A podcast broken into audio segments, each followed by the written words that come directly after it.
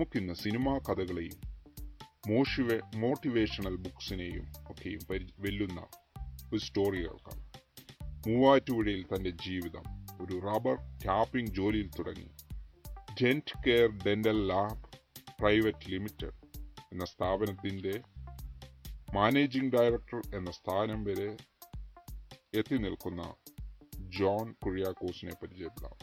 ജോണിന്റെ ജീവിതം ഒരു സെൽഫ് ഹെൽപ്പ് ഗൈഡാണ്. ജോൺ തന്റെ പതിനാലാമത്തെ വയസ്സിൽ ഒരു റബ്ബർ ടാപ്പിംഗ് തൊഴിലാളിയായി തന്റെ തൊഴിൽ ആരംഭിച്ചു. അന്ന് തന്റെ കൂട്ടുകാരെ പോലെ തനിക്ക് കോളേജിൽ പഠിക്കാൻ സാധിക്കാത്തതിൽ അദ്ദേഹം വളരെയധികം വിഷമിച്ച് അദ്ദേഹം രാത്രിയിലൊക്കെ ഇരുന്ന് പ്രാർത്ഥിച്ച് കരഞ്ഞു പ്രാർത്ഥിക്കുമായിരുന്നു.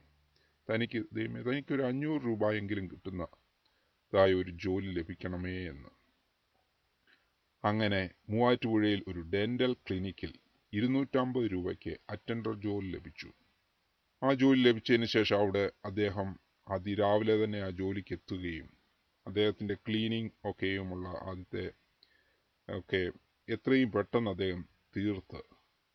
അദ്ദേഹം ക്ലിനിക്ക് തുടങ്ങുന്ന സമയത്ത് പേഷ്യൻസ് ഒക്കെയും വരുമ്പോൾ അദ്ദേഹം ഫ്രീ ആയിട്ട് അവിടെ നിന്നിരുന്നു. കൂടുതൽ സഹായിക്കാൻ ആൾക്കാരെ അങ്ങനെ അതിന്റെ അന്നത്തെ ഓണറായ തന്റെ ബോസായ ആൾ ഇത് കണ്ട അദ്ദേഹ അദ്ദേഹത്തിന് കൂടുതൽ ഉത്തരവാദിത്തങ്ങൾ ഏൽപ്പിച്ച് കൊടുക്കുവാനായിട്ട് തുടങ്ങി. കൂടുതൽ അദ്ദേഹത്തെ പഠിപ്പിച്ചു കൂടുതൽ കാര്യങ്ങൾ. ഇത് കേൾക്കുമ്പോൾ നമുക്ക് ഓർമ്മ വരുന്നത് നീ അല്പത്തിൽ വിശ്വസ്തനായിരുന്നു. ഞാൻ നിന്നെ അധികത്തിൽ വിചാരകനാക്കും. എന്ന മാത്യു ഇരുപത്തഞ്ചിന്റെ ഇരുപത്തിമൂന്ന് എന്ന വാക്യമാണ്. അന്ന് ഇരുന്നൂറ്റമ്പത് ശം രൂപ ശമ്പളം കിട്ടുമ്പോഴും അദ്ദേഹം കണ്ടിരുന്ന ഒരു സ്വപ്നം.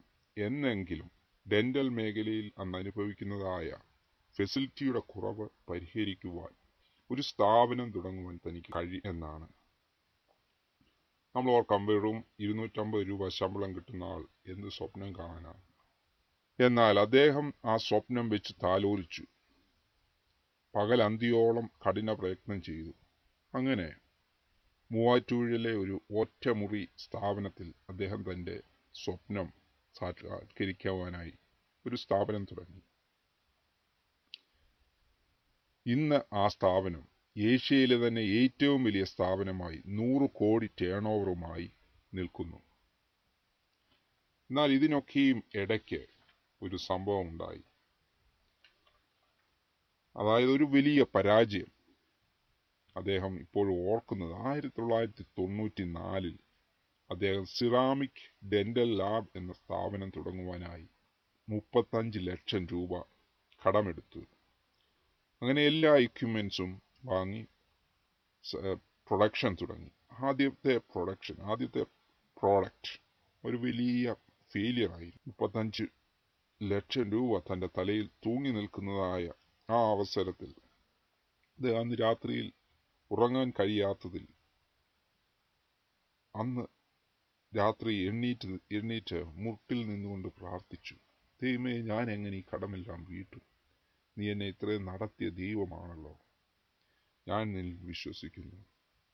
അങ്ങനെ ആ പ്രാർത്ഥിച്ചപ്പോൾ കിട്ടിയതായ ആ വലിയ വിശ്വാസവും മനധൈര്യവും കൊണ്ട് അദ്ദേഹം പിറ്റേ ദിവസം മുതൽ ആ പരാജയത്തെ ഓർക്കാതെ വളരെ വലിയൊരു ശക്തിയോടുകൂടി ജോലിക്ക് പോവുകയും ആ പരാജയത്തിൽ നിന്നൊക്കെയും കര കയറി അദ്ദേഹം ഇന്ന് ആ സ്ഥാപനം നൂറ് കോടിയിലെത്തി നിൽക്കുവാൻ അദ്ദേഹത്തിന് ടേൺ ഓവറിൽ നിൽക്കുവാൻ അദ്ദേഹത്തിന് ആ സ്ഥാപനം എത്തിക്കുവാൻ അദ്ദേഹത്തിന് കഴിഞ്ഞു.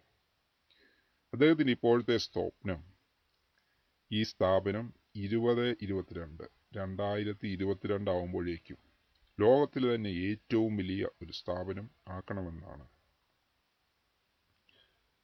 അദ്ദേഹം പറയുന്നു അന്ന് അതിന്റെ ടേൺ ഓവർ ആയിരം കോടി ആയിരിക്കുമെന്നാണ്.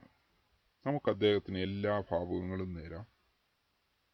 നമുക്കൊന്ന് അദ്ദേഹത്തിന്റെ ജീവിതത്തിലേക്കൊന്ന് പരിശോധിച്ചാൽ നമുക്ക് ഒരു കാര്യം മനസ്സിലാവും. അദ്ദേഹം എപ്പോഴും തന്റെ ഡ്രീംസിന് അനുസരണമായി ആക്ഷൻ എടുത്തിരുന്നു. ഇവിടെ Joseph Murphy the power of successful subconscious mind എന്ന ബുക്സിന്റെ രചയിത രചയിതാവായ ജോസഫ് മർഫി പറയുന്നത് just keep your conscious mind busy with expectations of the best ഒരിക്കൽ കമഴ്ന്ന് പരാജയത്തിലേക്ക് വീണപ്പോഴും അത് അദ്ദേഹത്തെ തളർത്താതെ കൂടുതൽ കരുത്തോടുകൂടി പ്രവർത്തിക്കുവാൻ അദ്ദേഹത്തിന് സാധിച്ചു. എന്നെ കേൾക്കുന്ന സഹോദരി സഹോദരന്മാരെ take action dreaming is good But when you take action then only miracles will happen to your life. നന്ദി പുതിയ കഥയുമായി അടുത്ത ആഴ്ച കാണും വരെ ഐ ബോബി സൈനിങ്